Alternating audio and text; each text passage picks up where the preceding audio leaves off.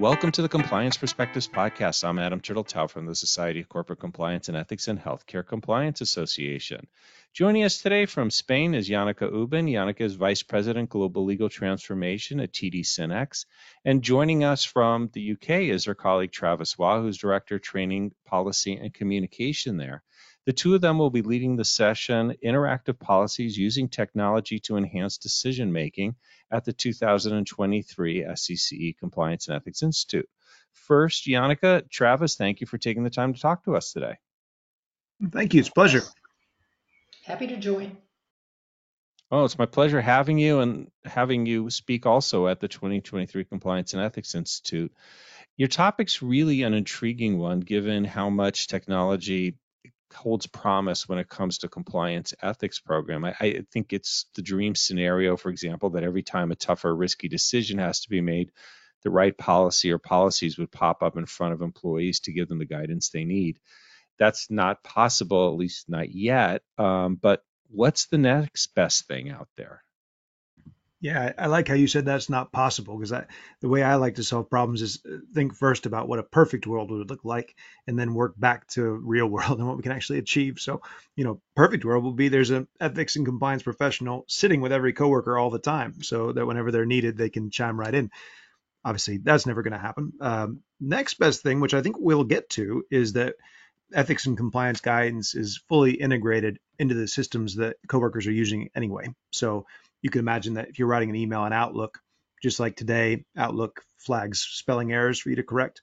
It could notice that a sentence you're writing suggests you might have a conflict of interest to disclose. Highlight it and say, oh, have you noticed that you might have a conflict of interest here? Disclose it for total peace of mind. You know, give them a little bit of guidance in the moment of need and a link to disclose. Similar thing with if the language sounds like it might be striking a potential antitrust issue, for example, it could give you a little bit of guidance, tell you who to call to ask for more guidance before you send the email. That's where I think we're going to get to. I think you see things like ChatGPT and you know, Microsoft is going to layer it into their new products. So, you know, we could, in theory, get a system like that working for ethics and compliance. It gives people that real-time feedback. But until we get to that, we're stuck with the current real world, which is that we still rely on people coming to us, you know. In the past, that meant people coming to Policy Central, looking through a list of policies, knowing which policy was relevant to their situation, reading it and understanding how to apply it to their situation, which frankly was a high bar. You know, people are intelligent, they're capable of understanding a policy, but they don't have the time. They're too busy to really comprehend and apply at that level. And so, you know, it was a barrier and some people chose not to do it, take the path of least resistance instead.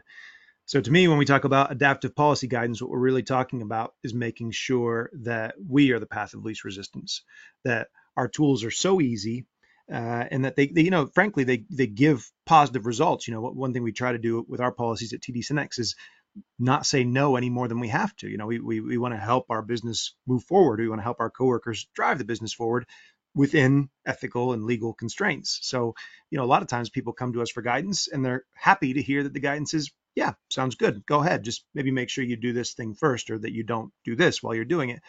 So that's the kind of guidance they get from us. So if we can make it easy to get that guidance, they're glad to have received it. It gives them peace of mind, and they come back for guidance next time. So that's what our adaptive tools are all about. Well, and the more that you can be seen as being there to help give the guidance and help things move forward, rather than being, you know, you talked before about the path of least resistance versus being the path of most resistance. That's obviously a positive. Jannica, once they have the right policy in front of them, how do we get them the tools to take things from there to make sure that the conflict of interest disclosure is made or notify the right people? Yeah, sure. So an important thing when an organization is looking to implement such tools is really to start with the benefit in mind and rather than not the tool in mind. And we as a company need to invest in solutions that will make our co-workers' lives easier and that will help them as well as our company make better decisions that will reduce ethics and compliance risk. And these benefits, they can really be achieved directly with adaptive tools that offer relevant, timely guidance and action in the moment of need. But they can also be achieved indirectly by answering easy questions and freeing up co-worker time for higher value activities. And so we at TD SYNNEX have invested in a tool that's called BRYTER. This is a no-code tool for interactive decision-making, and we have developed various modules in this tool. So our conflicts of interest module is one of those. Through a series of questions, it gives coworkers guidance and routes a disclosure form to their manager. The manager name currently needs to be added manually, but then the manager will go into that same tool to add notes and recommendations, and then the form will automatically be routed to HR to approve and close. And in addition to that, we have created dashboards that will show the whole process. So there's one dashboard at the regional level for HR and for ethics and compliance, and then there's another one for the managers that will show just their teams. We're also looking to potentially integrate the BRYTER tool with Workday to streamline everything further in the future so that the manager's name, for example, gets filled in automatically, which would make our coworkers' lives even easier. I would say, and as you're describing, this would be one heck of a great resource to help refine the overall compliance program. I can imagine it would generate a great deal of data about what risks the workforce is facing and really how to adjust the compliance program accordingly. Absolutely, and we have seen that in the past. So the data really helps identify potential gaps in policies, but it also really helps us identify where additional training may be required. So for example, if we get a lot of questions through the tool about a specific part of our antitrust policy, we then know that we really need to invest in more training in that specific topic, or for example, about government officials, and we really know where to focus our resources. And because of these tools, our ethics and compliance coworkers, they really also have time to focus on targeted training rather than spending time on answering the same questions over and over and over. We really believe in automating what's easy so that we can focus on building relationships and truly adding value. It's all about adding value and keeping the company on the straight and narrow. Now, a lot of compliance departments may feel that they don't have the time or resources to innovate.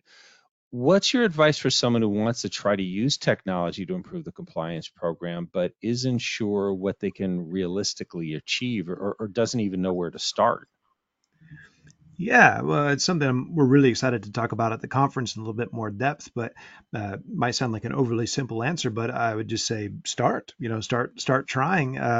These tools are getting more powerful all the time, and they're getting easier all the time. So the tool we use the most often, called BRYTER, is a no-code solution. So, I've never had to write a single line of code to build any of the interactive modules that we've built, and we've built quite a few at this point, and some of them quite complex.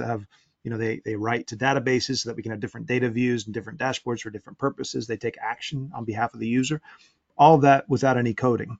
And that's only going to get easier and easier. The tools are becoming, you have to think about, as Jannica said, the value that you're trying to deliver. I think that's the biggest question is you don't want to create tools for the sake of tools. So the biggest question, the hardest question is, where do your people want you to make life easier?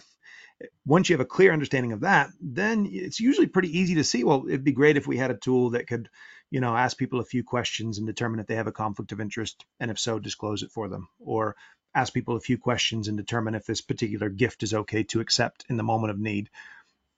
Actually, to start building it, iteration is really important. So if you tried to build a perfect solution right off the bat, that's a really daunting idea that would be immobilizing in my opinion, but you can build a solution that offers value. That's the key. It has to be something that at least answers one important question a user might have in an easy, useful way.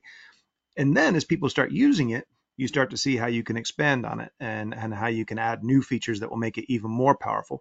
And it works quite naturally that as you're expanding the tool, you're expanding your own skills, which then gives you new ideas of how to expand the tool. And it's an iterative cycle. So, I can say I've never had any formal training in BRYTER. I like technology. I'm somebody who likes to dabble. So, in the last 3 years, from very simple modules we built at first, they've just naturally become more complicated and more useful modules. So if you like to dabble, try to get a free trial and start experimenting. If you don't, there's probably somebody in your team who loves this stuff, who would love just the mandate of saying, you know, go out there and try to build this tool, and, you know, here's, you know, have 5 hours a week, put it on your goals so that we all know it's something you're going to spend some time on. People like me would absolutely love that opportunity and that challenge. So find those people and find robust tools that allow them to build many different kinds of solutions in on one platform. Yeah, and I think at TD SYNNEX at this moment, we are a bit further advanced, but because we now have two full-time resources that are really dedicated to transformation in our global legal and compliance teams. But when we started, it was much smaller, right? We simply freed up the time for several people to spend a part of their job, and it was part of their official job description to spend on process improvement and innovation. And I think that's just the way to start. Make sure that you free up people's time to really invest in that. And as Travis was saying, I think it's super important to embrace an agile mindset, work with minimum viable products, frequent iteration, just as Travis was saying, begin with the end in mind and measure the results throughout to improve performance. And that way you can also justify further investment once you can prove that the tools that you're using are really working. And you know, once the organization becomes more data-driven and you can show more data, you can show the results, it will be easier to justify further investments. The iterative approach definitely has a ton of advantages because it does give you time to learn, give you time to demonstrate the effectiveness of things and find out what more you can be doing. Now, one area that people focus a lot is on chatbots recently. Sometimes they're very useful, but most of the time, I got to say, as a consumer, they tend to be sort of annoying. I often think, can I just talk to a human who would understand what I'm saying? How do you avoid the frustrations and ensure that the tools you build are well received by your coworkers? Yeah, I think, well, as somebody who shares your frustrations, I think for us, one of the secrets has been not trying to pretend to be a human being. I created a chat bot at my previous employer using Watson that I was quite proud of, but I spent a lot of time putting little Easter eggs in it. You know, I tried to give it a sense of humor. If you insulted it, it would insult you back. You could ask it for a joke, it would tell you a joke. In my mind, I think I was thinking that people would find it entertaining and that it would, you know, encourage adoption of the tool, which had some useful things it could do as well. In hindsight, you know, people liked the useful things, but nobody ever noticed or certainly never told me that they enjoyed any of the jokes that I spent that time putting in. And I think that's especially true today because anybody who's interested in talking to a fake AI and pretending it's human, you know, they're going to be playing with ChatGPT all the time. And, you know, we can't build something that's going to mimic that. So it's one of the reasons I actually like a tool like BRYTER, because it's not a chatbot type tool. It's not pretending to have conversations with people. It's a decision workflow tool. So you ask somebody a question, it's kind of an on-rails experience. They have maybe 4 options to choose from. It's quite easy for them to see the option that applies to their situation. Based on what they answer, it'll ask a follow-up question. And within maybe 4 or 5 questions, it's gathered enough information that it can give you a specific piece of guidance.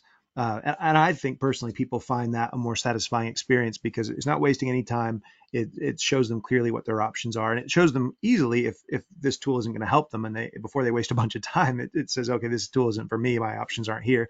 And they go talk to a human being before they waste any effort. So with chat tools changing, that might change soon, that we might be able to build more of like a human seeming ethics and compliance agent that tells people anything they might want to know. But I don't think we're quite able to achieve that yet in a way that wouldn't feel frustrating. Well, one thing we all know is that technology, it will evolve and it will change and will hopefully get even more useful. Jannica, Travis, thank you so much for sharing these insights with us today and also at the 2023 Compliance and Ethics Institute. I want to thank all of you for taking the time to listen. I'm Adam Turteltaub from SCCE and HCCA. I hope we're able to expand your compliance perspective.